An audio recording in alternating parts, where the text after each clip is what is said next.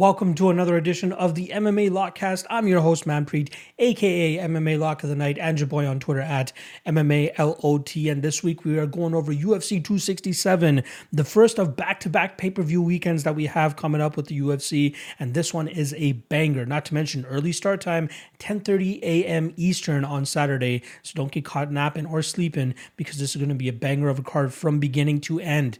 And we got 15 fights to break down for you guys as well. So I can't wait to get to this card and give you guys my best betting tips. Before we go any further, though, let's get into the betting recap of the last event. And the last event was UFC Vegas 41, if I'm not mistaken. And I did not have a lock of the night play.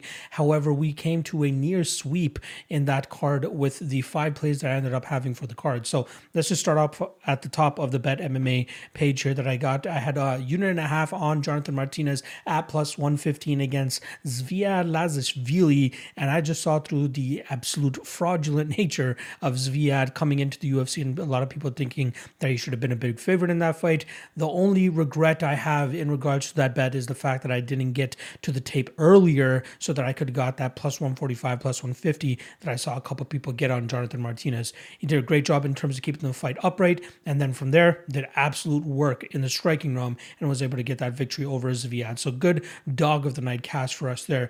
Another dog of the night play we had was the Jeff Molina and Daniel Lacerda under 2.5, which I can't believe was at plus 118. The fact that it was even at plus money, I thought was absolutely crazy. And we got just that. Molina was able to dispatch of Lacerda early in that first round, and we cashed out one unit play at plus 118 for plus 1.18 units. Next, and you'd best believe for the next Daniel Lacerda fight, or Daniel De Silva, whatever the fuck you guys want to call him, I'm more than likely be playing the under again. Let's just throw that out there for you guys. Next up, we had a parlay. I actually went with two parlays for this card, and luckily both of them came through. The first of which had Trinaldo, Francisco Trinaldo, and Jessica Rose Clark. Let's start off on the Trinaldo side of things. I thought he won that fight, even with the point deduction. I thought he did enough to win that fight. Takedowns, putting the pressure on Grant. You know, I don't think he was in any crazy trouble in that fight, but I do think that Trinaldo was the right side, even at that line. But I got a little bit greedy and played him in a parlay, and luckily it paid off for me, but I'm glad that it hit. And then obviously, secondly, it was the Jessica Rose Clark fight. On the feet, didn't look good. Let's put it that way. I thought Edwards was definitely live on the feet, but luckily Jessica Rose Clark was able to land takedowns when she needed to, control the fight, didn't do much from top position, which is fine with me, as long as you're getting control time and still winning the round. And that's exactly what she ended up doing. So that parlay hits one unit at plus 191 for plus 1.19 units, or sorry, plus 1.91 units, and that's another hit. And then the second parlay, which, you know, both of these fighters were in contention for being a lock of the night play for me. However, I had just slight concerns in regards to a couple things. So the first one being Tabitha Ricci, I was just a little bit concerned in regards to her takedown game, and it showed off in that fight that, you know, she had some issues at times in terms of getting Oliveira down, and that was my main concern. If she wasn't able to get the takedown, would she still be able to remain competitive in the striking? I thought yes, and obviously enough to be able to parlay her here at 2 units, and luckily she did just that for us. So good one for her there. And then the Vettori side of things, right? You always got to worry about that early power from Paulo Costa, which gave me some pause here, even though Vettori has never been finished in his career. Very close fight. Obviously, I've seen some scorecards for Paulo Costa. However, I do think that Vettori deserved rounds 1, 3, and 4. I believe those were the 3 rounds that I gave him. But yeah, I thought he won at least 3 of those rounds. And then obviously take into consideration the point deduction. Got to be a Vettori fight, and luckily all the judges saw it that way as well. So we cashed out parlay 2 units at plus 121 for a profit of 2.41 units. And then lastly, the only loss we had on the night was the under 4.5 in that main event. I truly thought that if Costa was going to win, it was going to be an early knockout, or if Vettori was going to win, that Costa's cardio was going to drop off significantly, and we'd get Vettori to finish the fight in either round 3, 4, or 5. But we saw some crazy cardio from Costa, even to the extent of him winning round 5 against Vettori there. So a little bit of a misstep there, but that's minus 1.5 units, but I was happy to take the stab at minus 128. So I thought it was a decent spot pre-fight, but who knew that Paulo Costa was going to have his most success in round 5? I don't think anybody would have been able to predict that. All in all, plus 5.73 units. That's an 82% ROI on that card. That gives us a little bit of a bounce back from our previous event, which was a little bit of a stinker where we struck out completely on our official bets. I believe my predictions on the card. Actually, yeah, predictions on the card weren't that great either. But yeah, I'm happy with the performance from this past week, and even without a lock of the night play. But as soon as that event wrapped up, I locked in my lock of the night play for UFC 267 because I knew that these lines were going to get steamed. And luckily, if you are on the Patreon, you got that play pretty much ASAP, and some of those lines are starting to get steamed at this point in time. Obviously, you guys are going to hear the breakdowns very shortly here, so you guys will be able to, decode what my plays are. But if you guys are not a part of the Patreon, my plays will be free on Friday. Just keep your eyes peeled on my social media platforms. But again, I do want to plug the Patreon. Link is in the description below. $5 a month. You guys get my picks as soon as I drop them. You guys also get eyes on the breakdowns way before the public does. So I drop that either in my best bets and props article as well as my video breakdowns, which I post early for the Patreon members. We have a great Discord community as well. Shout out to everybody in the Discord that keeps it lively. Like every time I look away for maybe half an hour or so and I look back, the Discord is just lit. Everybody's keeping it busy and active, dropping tips, not just for MMA, but for other sports as well. So shout out to everybody in the Discord. And then, yeah, we got a ton of other perks on the Patreon as well. So make sure you guys go check that out. Best bang for your buck you're going to get on the market. Only $5 a month. That's it. It's $5 a month. And you guys will be able to get solid content from your boy on a month-to-month basis. I believe we're close to that 400 mark once again. 400 subscribed members. I don't think any of them have much to complain about. So glad we're able to stick around that number, but 500 is what I have in my crosshairs, and I know I gotta get a bit of a winning streak going on here to be able to achieve that number, and I'm planning to do exactly that, especially with ending off the year on a high note. So make sure you guys check out the Patreon. Link is in the description below. And lastly, shout out to Coolbet. Coolbet.com. Use promo code MMALOTM2. That's the number 2. They'll match your initial deposit up to $200. And great website. You're able to parlay props, parlay whatever the fuck you want. Solid lines as well. Sometimes they're a little bit slow on moving their lines as well, so you'll be able to get a good lines and odds on some of the bets that you might be eyeing compared to the other spots that you're going to be placing bets on. So make sure you guys check out Coolbet because they support your boy. I support them as well. Again, use promo code MMALOTN2 and they'll match your initial deposit up to $200. All right. Your boy just turned 30 a couple of days ago, ready to fucking make some money at this prime ripe age of $30. And that's all going to start with UFC 267 this weekend. I hope you guys enjoy the breakdowns, and I'll see you guys on the flip side. Tagir Ulenbekov versus Alan Nascimento. We got -350 on the Dagestani fighter Tagir Ulenbekov and +290 on the Brazilian Alan Nascimento, who's going to be making his UFC debut after falling short on the Contender Series a couple years ago against Halion Paiva via decision. I believe he ended up picking up one more win on the regional scene before the UFC ended up picking him up regardless, because after that performance against Paiva, the guy definitely showed that he was UFC ready. He probably should have been the first ever fighter on the Contender Series to have been signed even after a loss in that fight. So luckily for him, he still finds his way inside the UFC. Now, he's fought some pretty stiff competition on the regional scene.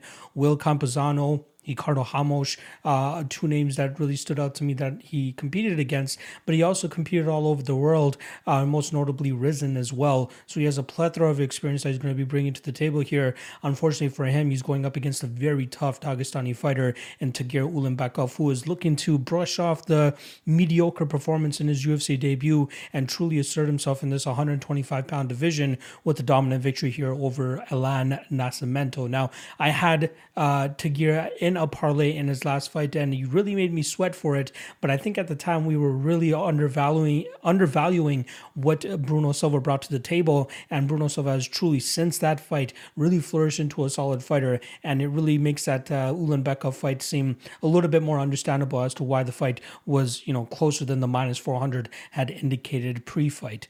But in this fight against Nascimento is mainly a jiu-jitsu guy. He has some decent striking, don't get me wrong, but it seems like he gets his best best right then when he's able to ground his opponents and kind of control them for their working for a TKO or a submission. However, I think he's going to have his work cut out for him against Ulenbekov, who scrambles very well, is more than likely the better wrestler, and will more than likely be able to accrue a ton of control time from the top position, which is his main path to victory in the majority of his fights. You know, Ulenbekov is used to being the taller guy and lankier guy at 125 pounds, standing at 5'7", but this is going to be his third time he's actually gone up against somebody who's taller than him, but it doesn't seem to, you know, really matter for him because he's always able to get these guys to the ground and go to work from there. When he does have a size advantage, he does try to use his distance and his striking to really put it on his opponents and then hide his takedowns after that. But I think that, you know, these guys are pretty much similar in their striking styles. I don't think either guy will have a significant advantage in the striking realm, but I think that the advantage for Ulenbekov will truly show on the ground.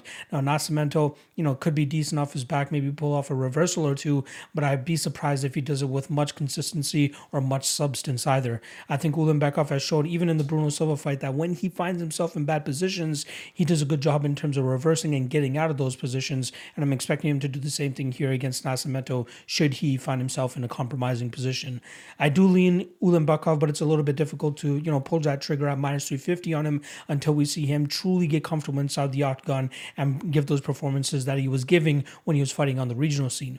Last thing I'll say about Ulenbekov before I wrap this breakdown up, he might have one loss on his record, but if you guys go back and watch his fight where he lost, it was against, you know, UFC fighter Zalgas Zumugulov. You see that that was a robbery. More than likely, it was a robbery. You saw that fight actually took place in the hometown and home country of Zalgas, so there was more than likely some hometown cooking there, but I truly believe that Ulenbekov deserved that decision, and he probably should be undefeated to this point. But I'm expecting him to go back to his classic self this weekend against Nascimento, land some takedowns, accrue some top time, get some ground and pound going. Not 100% sure if he'll be able to get him out of there because, well, Nascimento's actually never been finished in any of his losses. So I'm going to say that Ulenbekov more than likely wins this fight via decision, and his decision prop is sitting at +110 is not too bad of a look. So I'll definitely be really looking very closely at that line this week, and will more than likely take a little bit of a shot on it, as I think there's a couple decision props on this entire card that we should pay attention to. This is one of many that I'll more than likely be tackling as a potential official lock of the, or not lock of the night play, but official bet for this coming weekend. So official prediction, Tagir Ulenbekov via decision. Demir Ismagulov going up against Magomed Mustafaev. We got -260 on Ismagulov and +220 the return on Mustafaev. Now, this is a very intriguing fight, somewhat similar to Ismagulov's last fight, actually, where he fought another explosive striker who was able to have some success, but you got to give some credit to the fact, or to the credit. Sorry, you got to give some credit to the fact that Ismagulov was coming off a pretty extended layoff before going into that fight. And again, you know, when you're fighting an explosive fighter like Hafiel Alves, you need to be careful of that power that he brings to the table. And Demir, you know, slept on it for a couple seconds and paid for it dearly. But luckily for him, he was able to quickly reverse positions in that fight, in that first round, and then really control the rest of that first round by landing some good shots from the top position on the ground. In this fight against Mustafaev, he's fighting another guy that's very explosive and can find that chin really quickly. But outside of that, I'm not sure what else Mustafaev brings to the table. You know, not super keen on chasing takedowns and getting his fighter to the ground and controlling from on top, which is, you know, where he's found success in the past. But more often than not, it seems like he's looking to go out there and look to take your head off pretty much, and it's going to be a very difficult task to do that against a guy like Demir, who's very sound and disciplined on the feet. Again, I want to chalk it up to his layoff the last time around, which is why he got rocked by Alves in that first round, and even in the third round it seemed like he was starting to slow down and Alves was starting to pick up, which is not something anybody was going to predict, considering that Alves more often than not showed that he slows down in his fights, but it was the complete opposite that night. Here against with Magomed, he could have early success like Alves did, but the longer that this fight goes on, I think we'll see the better cardio from Ismagulov, the better discipline from him as well, and then just using that sniper-like approach that he uses, staying on the outside, using his lead hook to really scare off his opponents in terms of trying to close the distance and get their own strikes off. And then obviously using his, again, distance striking to keep Magomed Mustafaev on the outside and just getting his shots off in that aspect. I like Ismagulov. I truly think he's probably one of the dark horses in this division. And now that he's finally starting to up his activity, I think that we'll see him start to, you know, capture that top 15 and top 10 and hopefully top 5 stature that I truly believe he deserves. You know, he only has one loss on his record. The guy is very good, in my opinion, one of the best strikers out there, and I think he'll be able to show that in this fight against Mustafaev.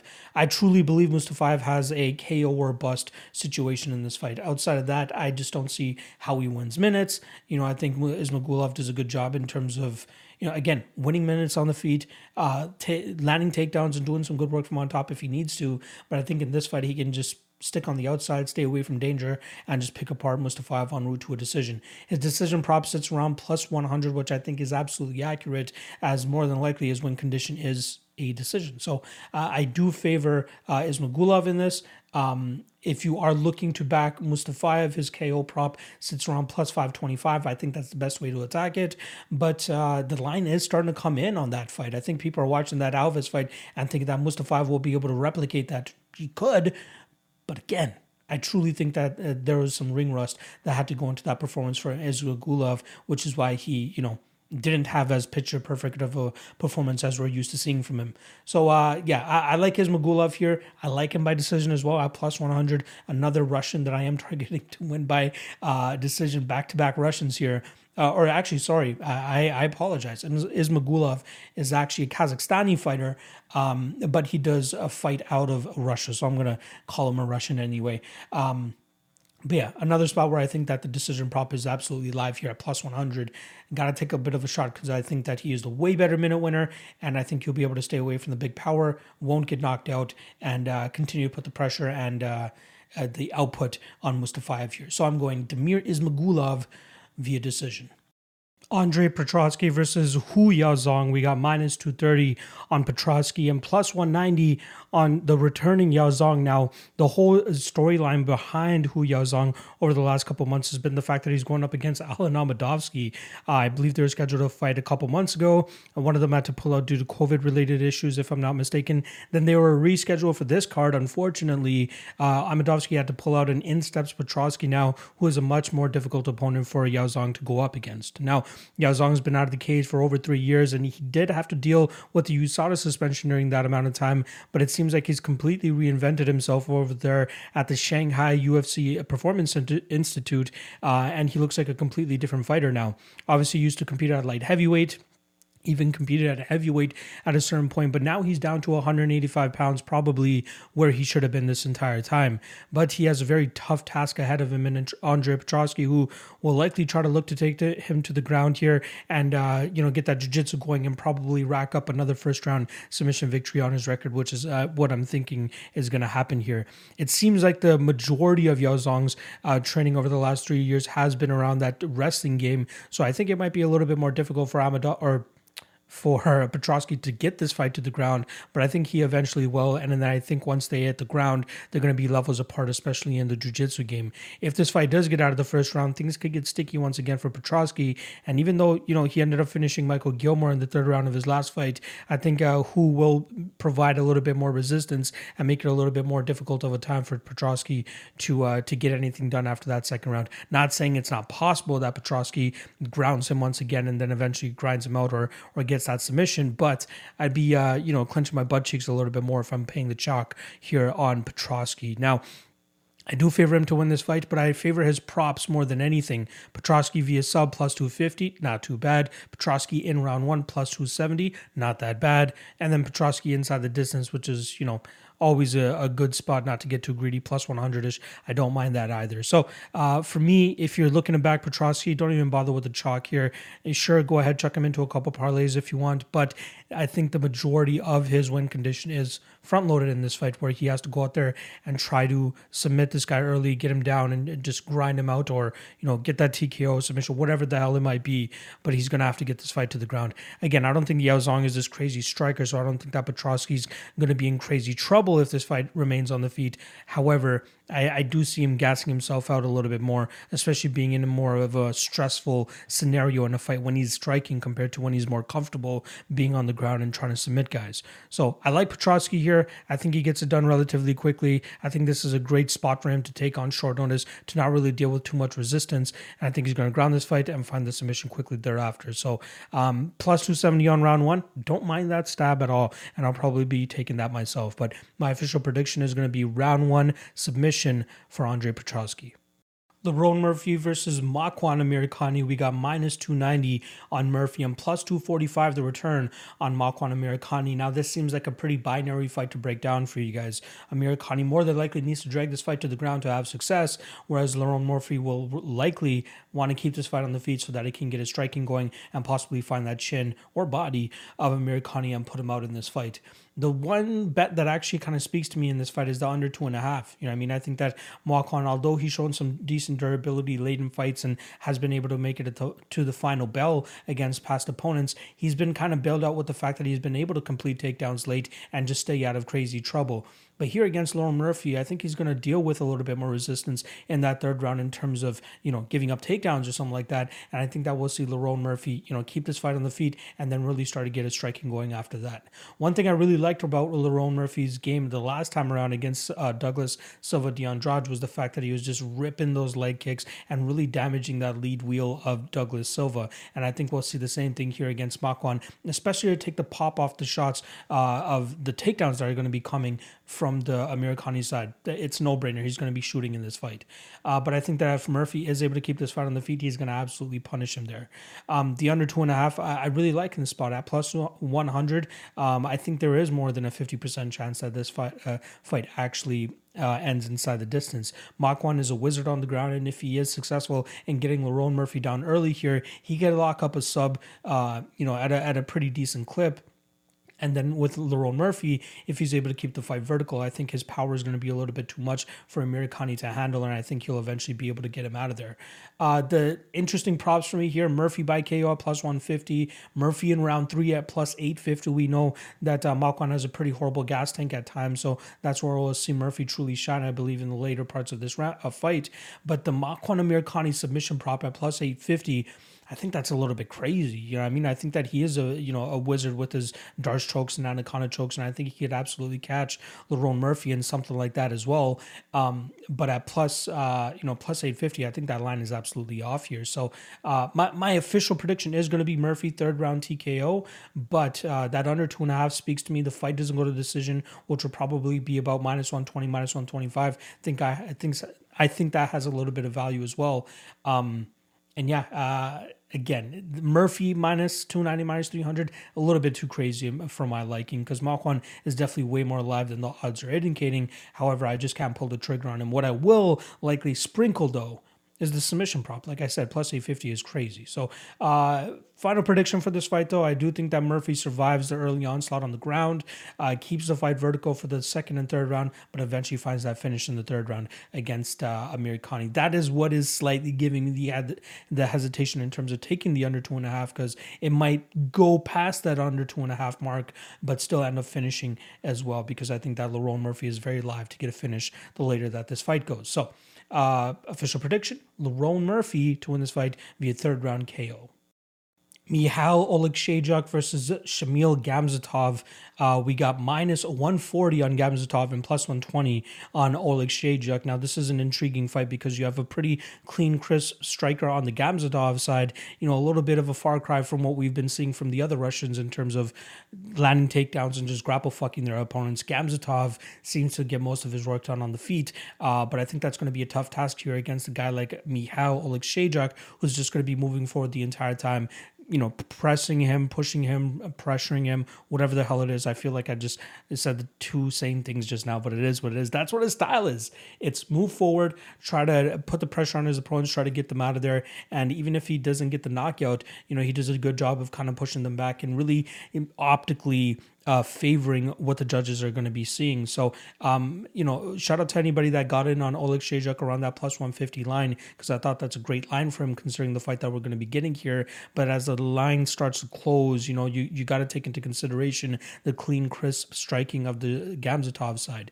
He just can't wait, right? Like, he will more than likely be on his back foot for the most part of this fight, but it's about the activity that he does off of his back foot that will likely make him, you know, or that should allow him to get a decision in this fight. I'd be surprised if there's a finish on either side. I kind of favor, you know, the Oleg Shajuk side to get a finish if there's a finish at all. If I'm not mistaken, I saw the KO prop roughly around plus 600, plus 700, which I think it isn't too bad, especially considering the way that he fights. But I do think that he just continuously pressures Gamzatov for the majority of these 15 minutes and ends up winning a decision in this fight. Again, Oleg Shajuk could get a little bit sloppy at times. He is a very boxing-centric fighter, and he could leave himself open for takedowns as well if Gamzatov decides to go that route. But historically speaking, he doesn't really approach fights that way. He prefers to let his hands go, but again, we've seen Oleg Shajuk kind of look like a fish out of water off of his back at times, and if Gamzatov is smart enough, he could possibly go for takedowns. But based on the tape, I just can't go out there and say that I'm willing to pay minus 140 on a fighter who doesn't historically fight with a grapple-heavy game plan, and that's probably what he needs here to beat a guy like Oleg Shajuk and deal with that kind of pressure that's going to be coming his way. So I do like the Oleg Shajuk side here. I'll likely be passing on this fight, but plus 285 for Oleg Shajuk by decision, that's a prop that definitely tickles my fancy in this spot. Like I said, optically speaking, I think he's going to pretty much give the judges everything they need to give him each round here. It just depends on how cleanly Gamzatov's going to be countering, whether he drops him, or even whether he goes for takedowns. Again, the latter argument there, I just don't see happening, so it's going to have to come down to who's going to be the cleaner, crisper striker, maybe landing knockdowns, whatever it might be, but I got to favor the guy that's going to be coming forward pretty much the entire time, and in my opinion, that's going to be Mihal Oleg Shajuk. So my official prediction for the fight is going to be Mihal Oleg Shajuk via decision. Elysio Zaleski dos Santos going up against Benoit Saint Denis.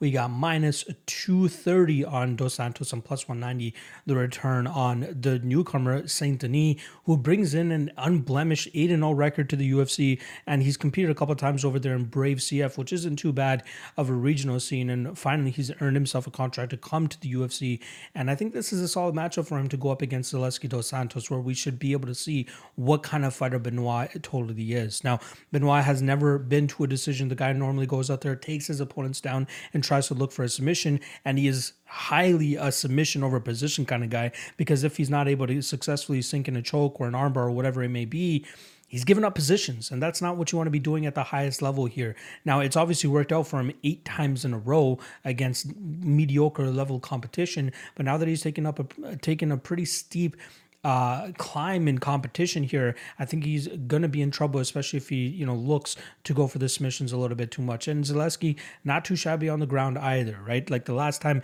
he's been submitted, he actually been submitted twice in his MMA career, but it was over 8 years ago. So he's definitely shorted up. You know, he's more than just a capoeira fighter now. He likes to go for takedowns to kind of secure rounds, just like he did against Alexei Kunchenko. And I thought he kind of got screwed out of a decision in his last fight against Muslim Salikov. And if you guys go over there and look at MMA decisions, you guys will see that there's a ton of people that agree with that statement as well.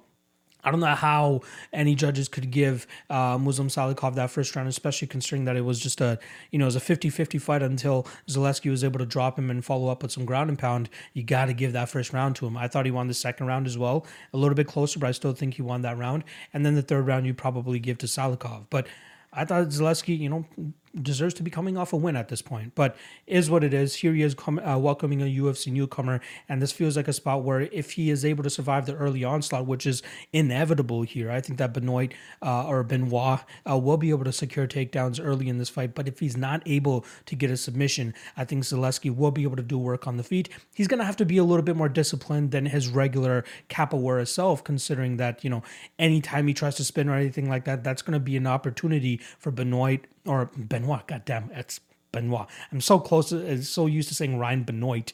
I'm not used to saying Benoit for a UFC fighter. But here we are, Benoit Saint Denis. Benoit Saint Denis is going to be waiting for those opportunities for Zaleski to spin or do whatever the fuck he's doing so that he can close the distance and try to drag this fight to the ground. again, if he's not successful in doing so, he doesn't look the most comfortable on the feet. And I think that's where Zaleski could truly have some success. Now, I think there's going to be some desperation takedowns at times for Saint Denis. And if there is, we know that Zaleski is going to be looking for a knee or something sneaky, an uppercut, whatever it might be, to be able to catch Benoit on the way in. And then I think he'll be able to knock him out. So there aren't many props available at the time of me recording this breakdown, but I'm interested to see what Zaleski via KO looks like. And even the under, if it's set at 2.5, I'd be intrigued by the under 2.5.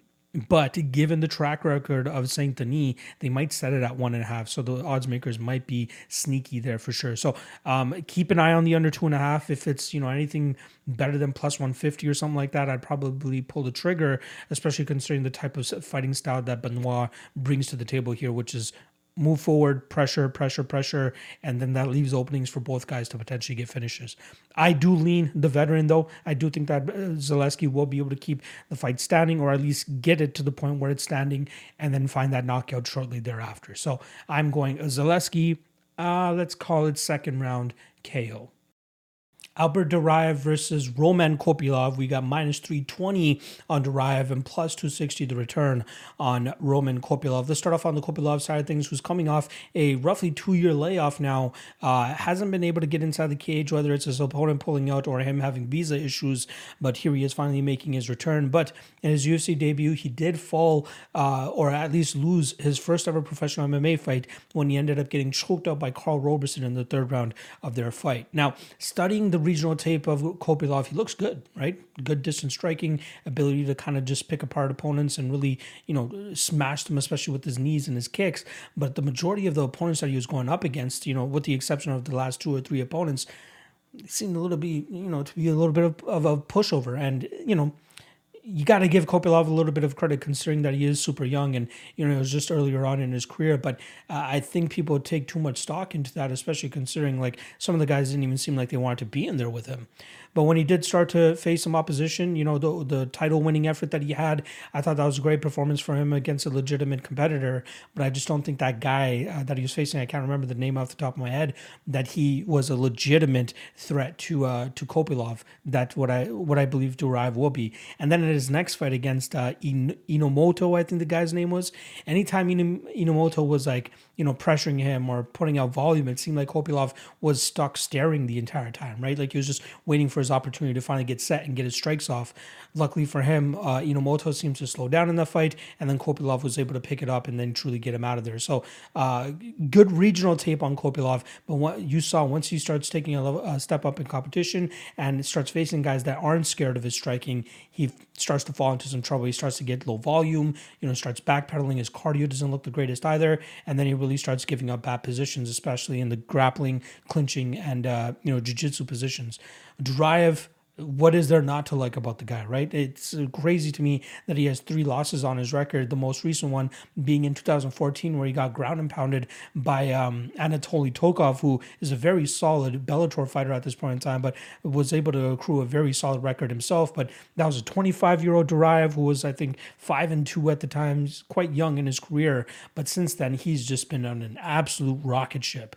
Great takedowns, solid striking, good enough striking. I'd say Kopilov is the better striker, but I think that Daraev is good enough in the striking realm that he should be able to put the pressure on Kopilov, drag this fight to the ground, and then have absolute success and probably find a finish quickly thereafter.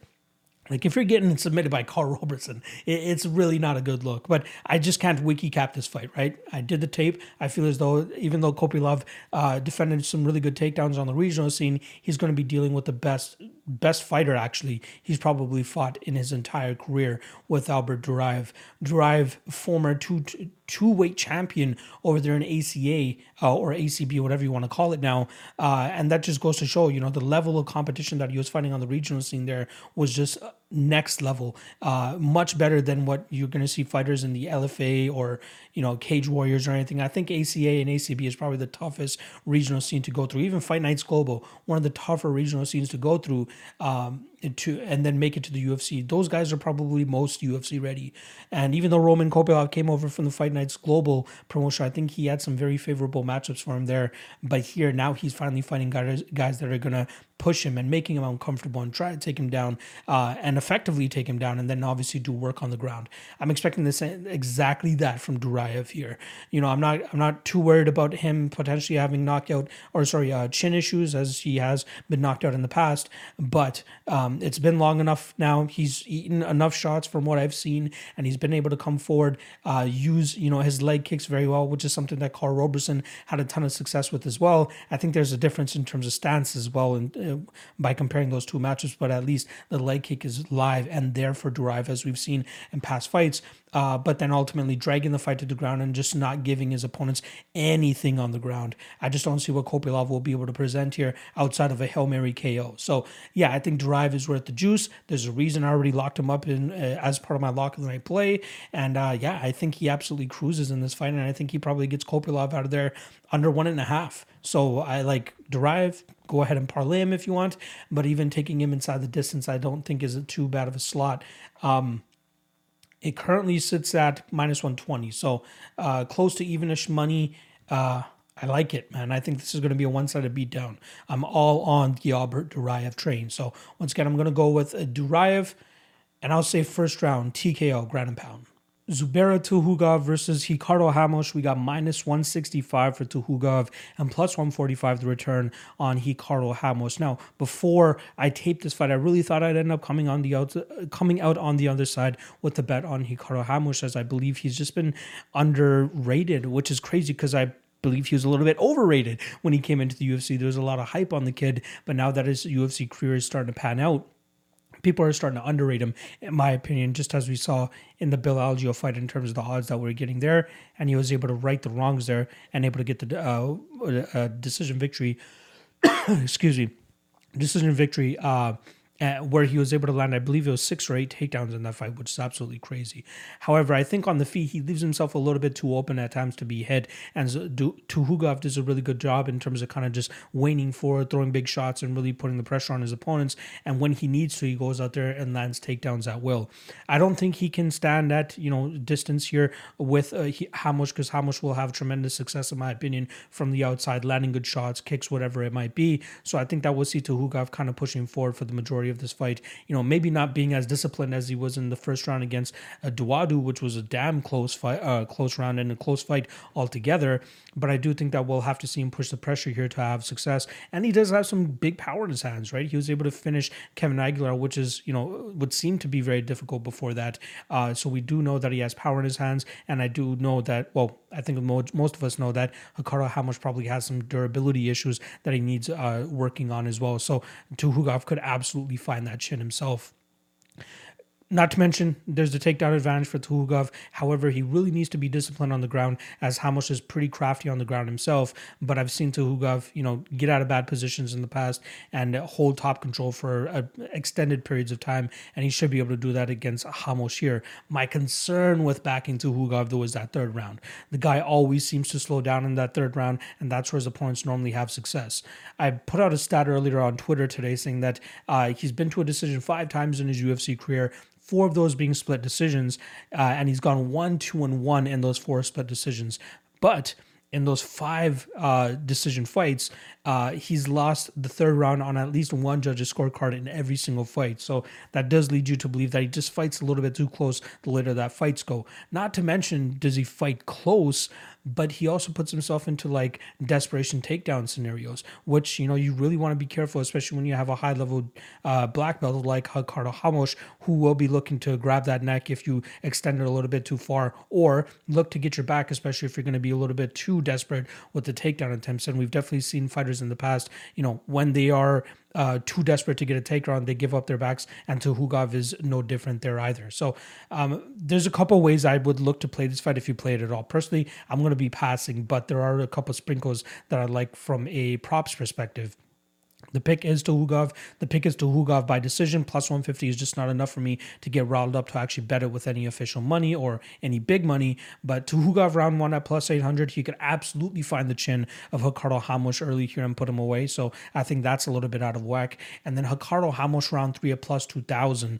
Again, like I said, if Tuhugov gets a little bit too overzealous and too desperate with takedowns, he's going to leave himself to open to get choked out or get his back taken, get TKO'd, whatever it could be. And I think Hamosh is live in doing so. So plus 2,000, I think that line is just a little bit too crazy. So another aspect of this fight that I'll probably throw out there for you guys from the live betting perspective, if this fight is 1-1 going into round three, I'd look to bet Hamosh if you can get him at like minus 120 or better. But I do think he will be more than likely to win that third round in this fight. But as an overall prediction, I got to go to Tuhugov, and I think he'll do enough in those first two rounds, stay out of danger in that third round, and take home a decision victory. So official prediction here is going to be Zubaira Tuhugov via decision. Amanda Hibas versus Verna Jandiroba. We got minus 165 on Hibas and plus 145 on Verna Jandiroba. Now, let's start off on the Amanda Hibas side of things, who's obviously coming off a loss to Marina Rodriguez back in January, where she got starched after she played around a little bit too long on the feet in that second round after having tremendous success with the takedown in that first round. Now, that just further proves the suspicions that I had going into that fight, hence why I ended up betting Marina Rodriguez in that fight, is the fact that I think that Hibas's striking is more show than substance. And what I mean by that is, like, when you look at her fights, like the Mackenzie Dern fight or the Paige Van Zandt fight or the Randa Marcos fight, she looks like she's really good on the feet, right? Like, she's fighting in the proper stance, she's throwing good strikes and all that type of stuff. But I think once she actually deals with legitimate resistance in the striking realm, she finds herself in trouble. And that's what we saw in the Poliana-Viena fight, where they just went balls to the wall and she ended up getting knocked out in that fight. And then Marina Rodriguez, who's probably the best striker that she had faced up until that point, and you know, it didn't go so well for her in that fight. I'm not saying that Verna Jandiroba is this crazy knockout artist or this crazy stand-up fighter, but I think that she'll kind of get through that. I think once she gets a little bit comfortable in that fight, she'll be able to move forward, throw some big strikes, close that distance, and try to go for takedowns. And I think that from there, she'll be able to do some good work from on top, control Hibas. I'd be surprised if she's able to submit Hibas. I think that Hibas is a legitimate jiu-jitsu player herself, but I think that Verna is definitely better on the ground. Now, I'm going to obviously hear the case for, you know, Verna lost to Mackenzie Dern. How could you back her against Amanda Hibas here? We all know MMA math obviously doesn't work out, but what the thing that I found intriguing about that fight was that we only saw Verna Jandiroba go for one takedown in that fight, which she completed and had some good top time in that second round. But then there was a couple instances where she could go into the guard of Mackenzie Dern, but she refused to. She allowed her back to her feet. She, in my opinion, I think she knew that Mackenzie Dern was probably better on the ground than her, and she really didn't want to get mixed up there and was confident enough in her striking that she'd be able to put the work on Dern, but it just didn't work out for her in that fight. The one thing about Jandiroba's fights that you'll see if you dig deep enough in her tape, she chases takedowns a lot, right? Like, she wants to go for takedowns. She wants to grind you out. She wants to try to find a submission. That's how she normally fights. More often than not, you'll see her shoot for more than one takedown. But in the UFC's case, or her UFC career so far, there's been instances where she hasn't shot more than one takedown, right?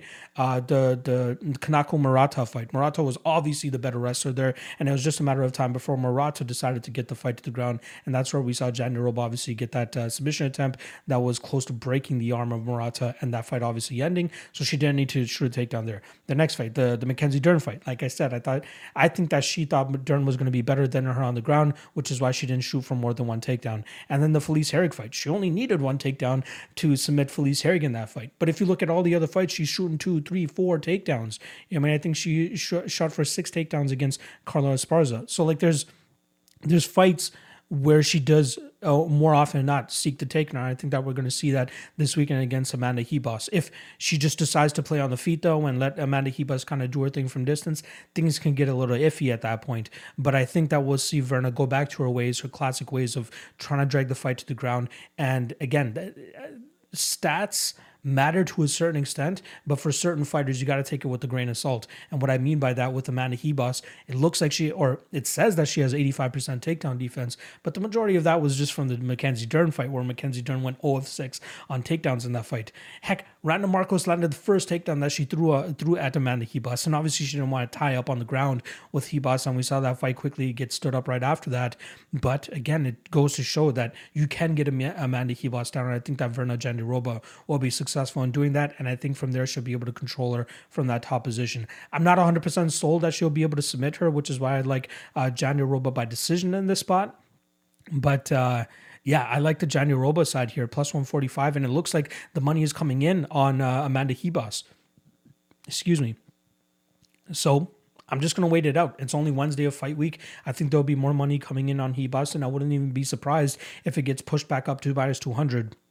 That's when I'll go in on Verna Jandiroba in this spot. So I like Jandiroba quite a bit here. I do think that she'll be able to land takedowns and control this fight on the feet, on the ground.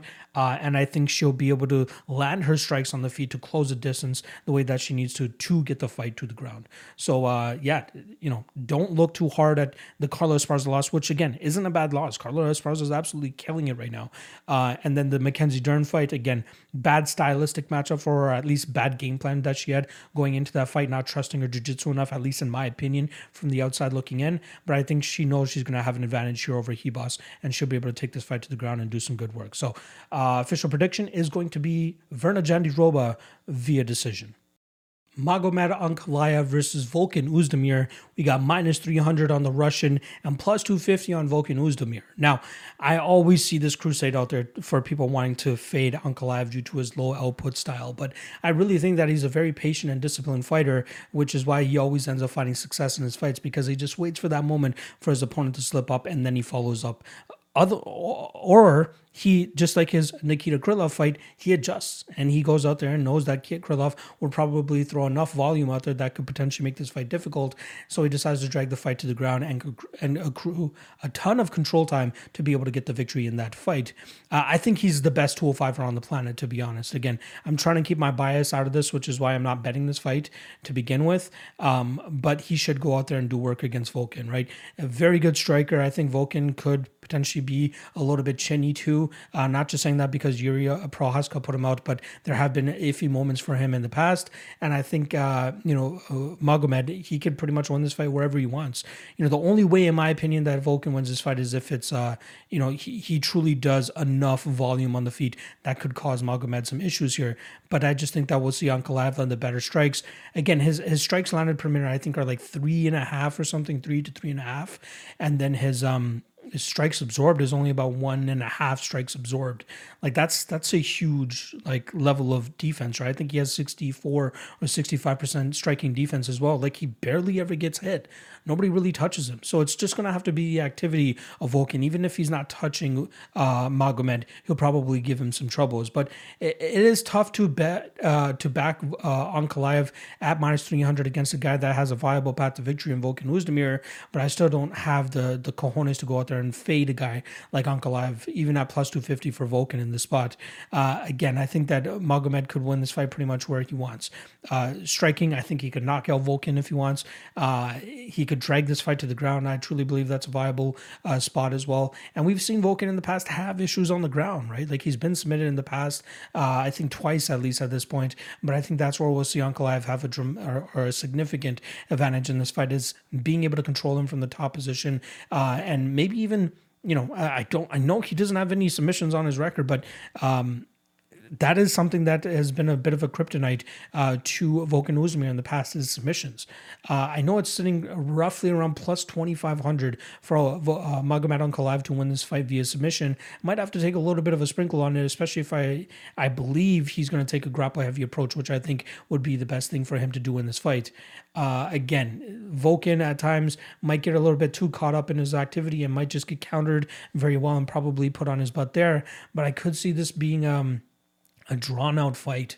You know, maybe some clinch fucking, grapple fucking, whatever it may be. But I could see this fight going over 2.5 rounds, which is kind of what I'm feeling the most in terms of money line and totals in this fight. The over 2.5 is sitting around plus 105. I don't mind that. But even now, Ankalaev at plus 190 via decision, I don't think is too bad of a stab here either. So, all in all, I'll probably stay away from this fight. I will give credit to Uzdemir, as I do think he has some viable ways to win this fight. Most importantly, his volume and output, and possibly his leg kicks, right? He really did a number on Alexander Rakic's legs, if you guys remember that fight.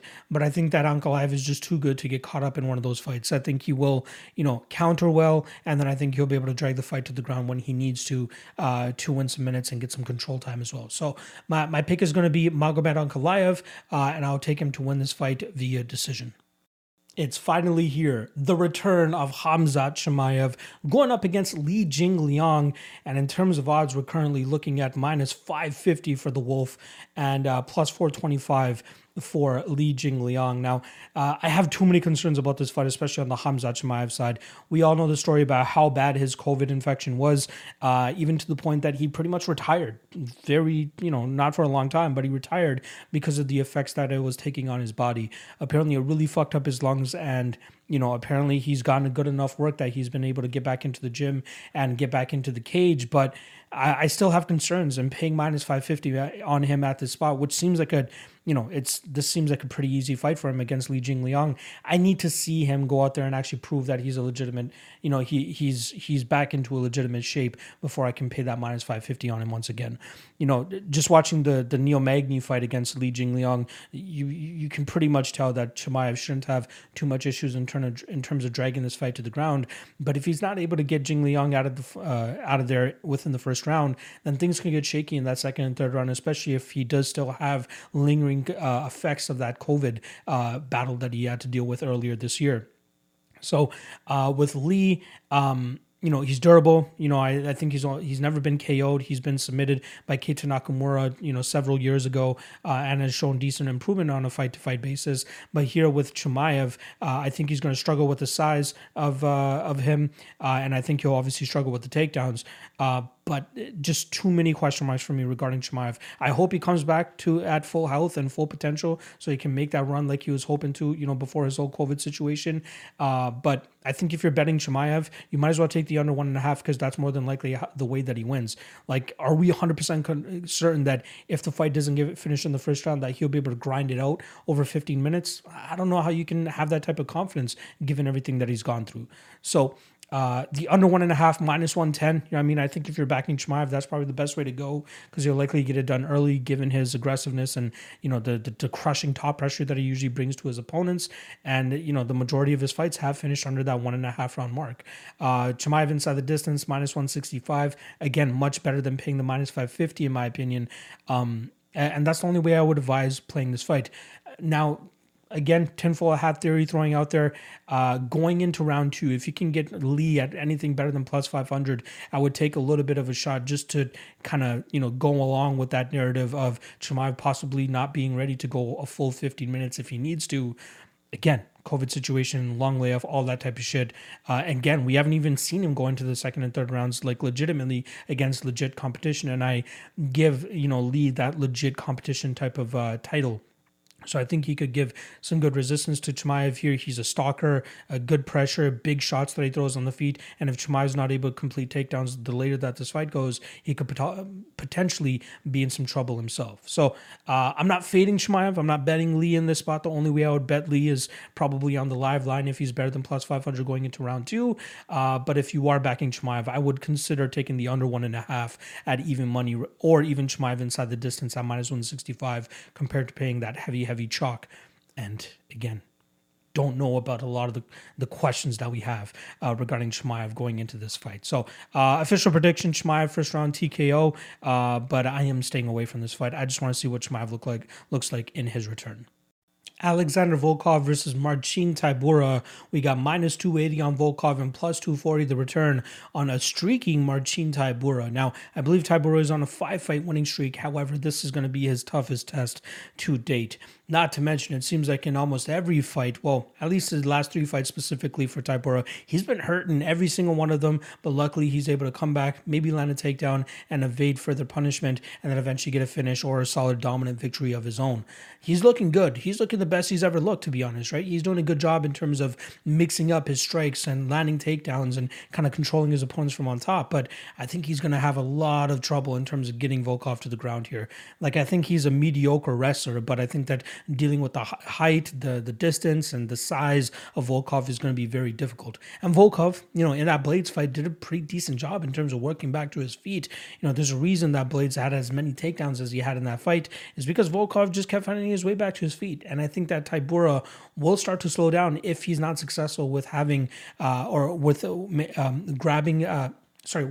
getting takedowns and maintaining top position. Because if he's stressing out and if he's focusing on just trying to push and hold down Volkov, he's really going to drain his energy reserves, and I think it's going to be bad news for him, especially when it's in the striking realm.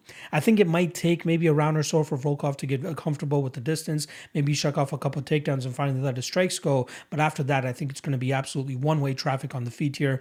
Volkov will be just teeping him to the body over and over again, landing strikes from the outside, maybe landing a head kick or two, but I do think he's the better fighter in this situation. The only way I see Tybura winning this fight is if he's proactively landing takedowns, which he might be able to land 1 or 2 early in this fight, but I think the longer that it goes, it's going to get harder and harder for him to do so.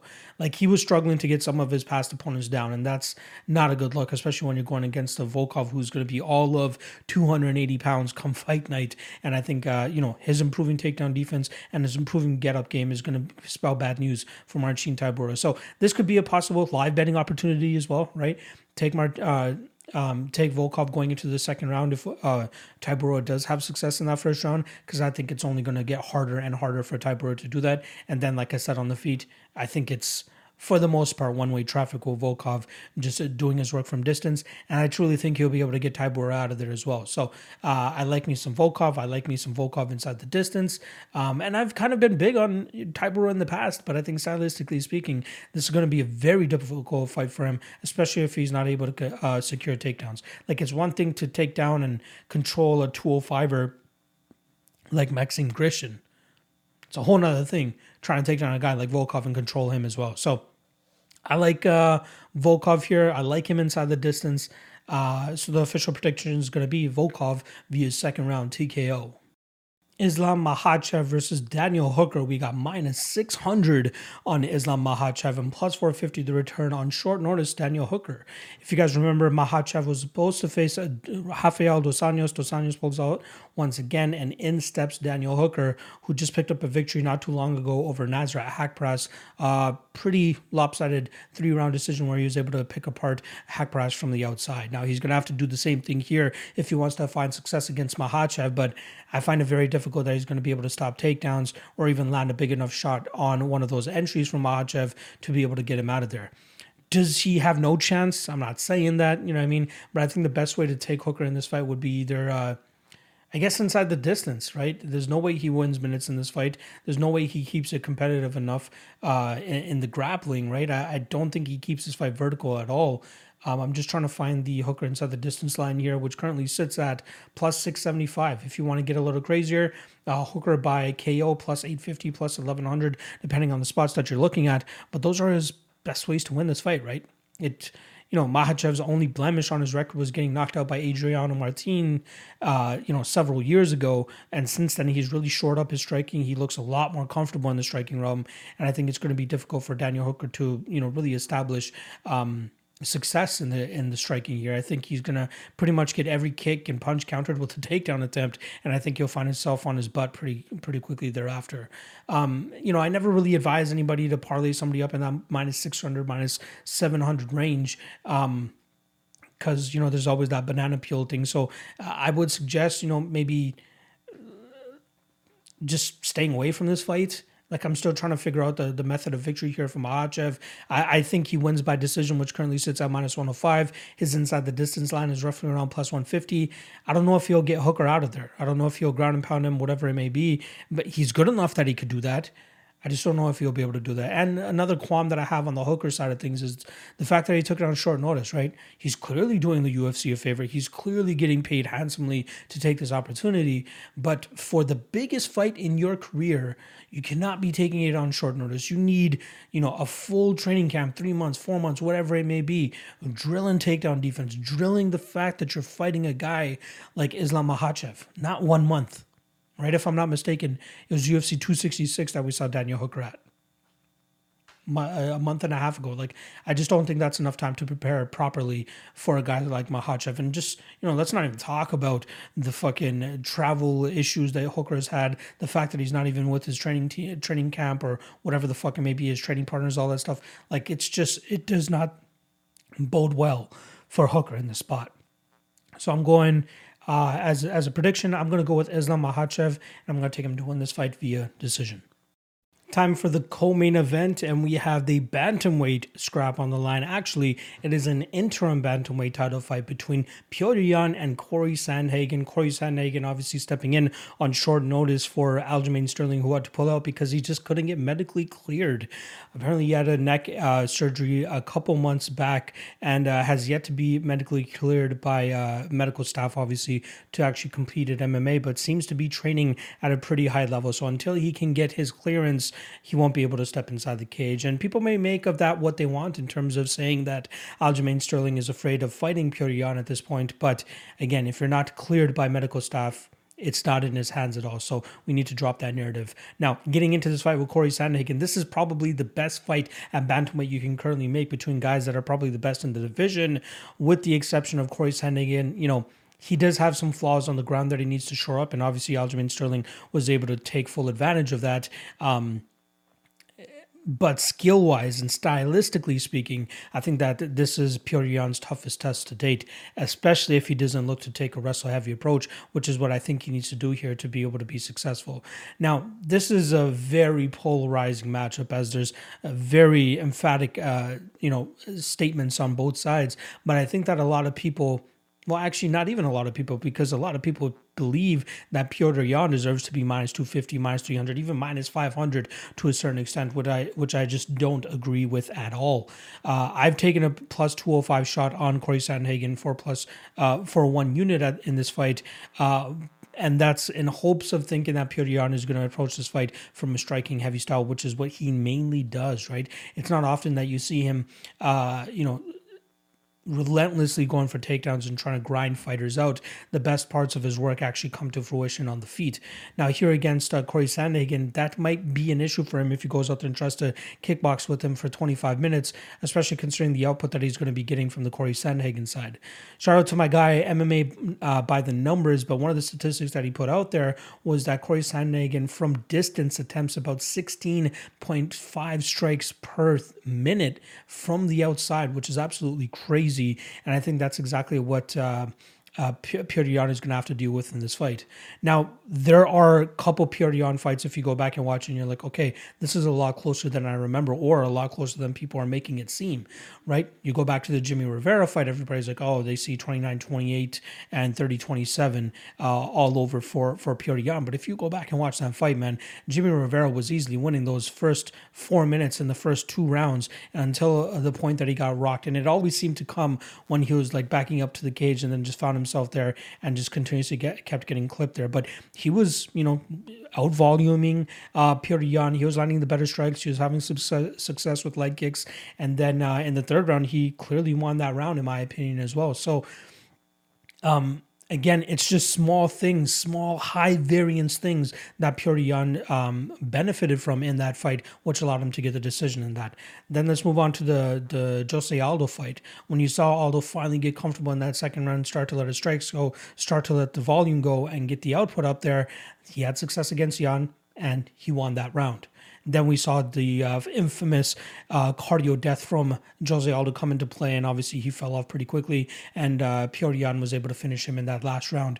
The Aljamain Sterling fight. Sterling had a great game plan, in my opinion, which was crowd Yan, keep throwing strikes, keep active, stay on the outside, stay away from trouble, but just keep giving Jan something to think about, because it seems like at times that Jan needs that space and that time to truly get set up to let his strikes go. And Aljamain gave him everything in that fight. Unfortunately, Aljamain just didn't have the cardio to keep up with it. And that was the problem in that fight, in my opinion. Now you have a guy in Corey Sandhagen who can do all those things that Jimmy Rivera, Jose Aldo, and Aljamain Sterling are able to do, but has the defensive tactics in terms of staying away from big strikes to do so, and the cardio to do so as well. So now we have the best archetype to fight a guy like Petr Yan, and the way that Petr Yan's been winning. But it's just about the takedowns and the grappling. That's my cause for concern here, and which is why I'm not going heavier on Corey Sandhagen in this spot. But given everything that we know pre-tape, I feel as though that this fight should be lined a lot closer. Again, Petr Yan doesn't necessarily always chase takedowns or try to grapple fuck opponents. He wants to go out there and be the better striker, and he wants to try to knock you out. And if he tries to do that here for 25 minutes against Corey Sandhagen, he could easily lose minutes. He could easily lose on volume and output. And that's kind of my argument for this fight. So yeah, can Petr Yan look his price tag? Yes, if he implements grappling. But if he doesn't and tries to strike with Corey Sandhagen for 25 minutes, I think he's in for trouble. And I think he, you know, maybe he gets caught with something, but I also think that Corey Sandhagen will be the better minute winner as well, which will obviously have a lot to do, especially if this fight gets to the judges' scorecards, which I think it will end up doing. So my pick is Corey Sandhagen. I am picking against Petr Yan once again, and I did pick Aljo last time as well, so say what you want about that, but he threw out the exact game plan that I wanted him to do, and he won 2 rounds on one judge's scorecards, one round on this on 2 judges' scorecards. But I think that Corey Sandhagen will be more successful in doing that.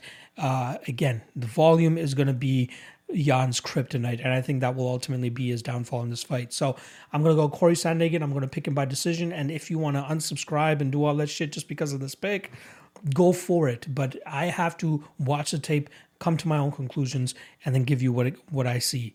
And that's what I see. I see Corey Sandhagen winning a volume-based decision, as long as he doesn't get grapple fucked by Petr Yan, which is absolutely a possibility.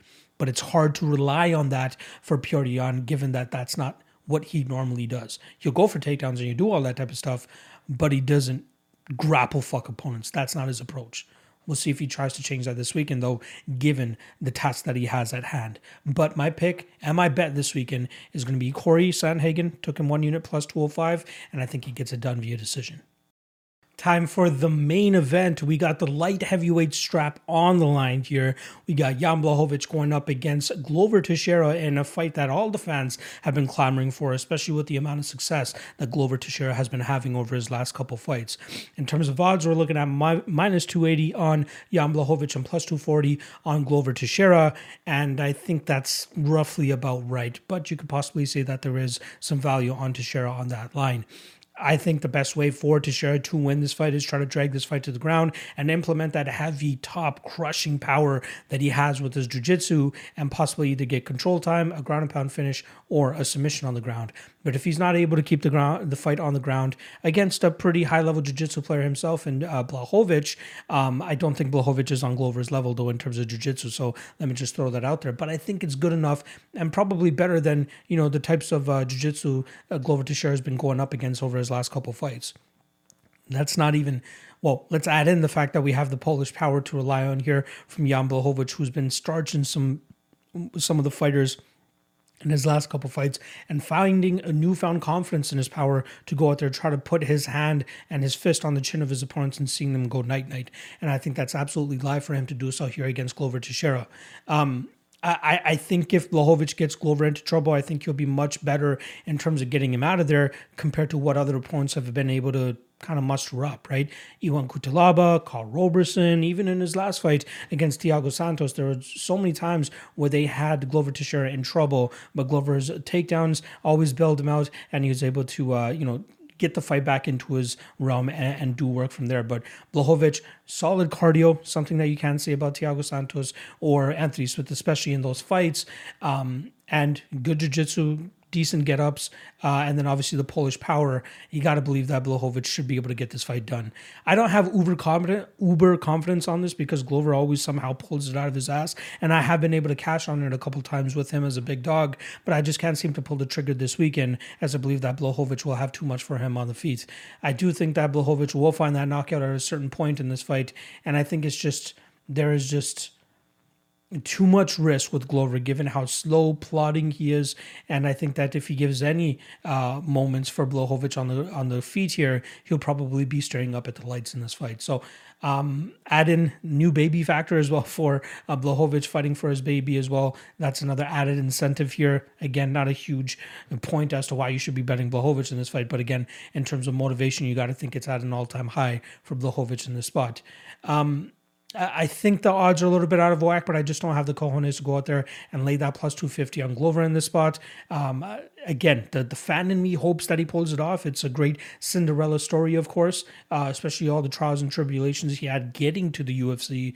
But then since then, you know, having a bit of an up and down UFC career and now finally getting to the point where he can get another title shot in a much more favorable matchup compared to when he had to go up against John Jones way back at UFC 170, whatever the fuck it was. But I still lean Blachowicz here. I'm going to go Blachowicz. I think he puts that Polish power on him, and then he gets to Teixeira out of there. So I'm going to go Jan Blachowicz. Let's say second. No, you know what? Let's say first round KO. And that's a wrap on the breakdowns. Hope you guys enjoyed the episode.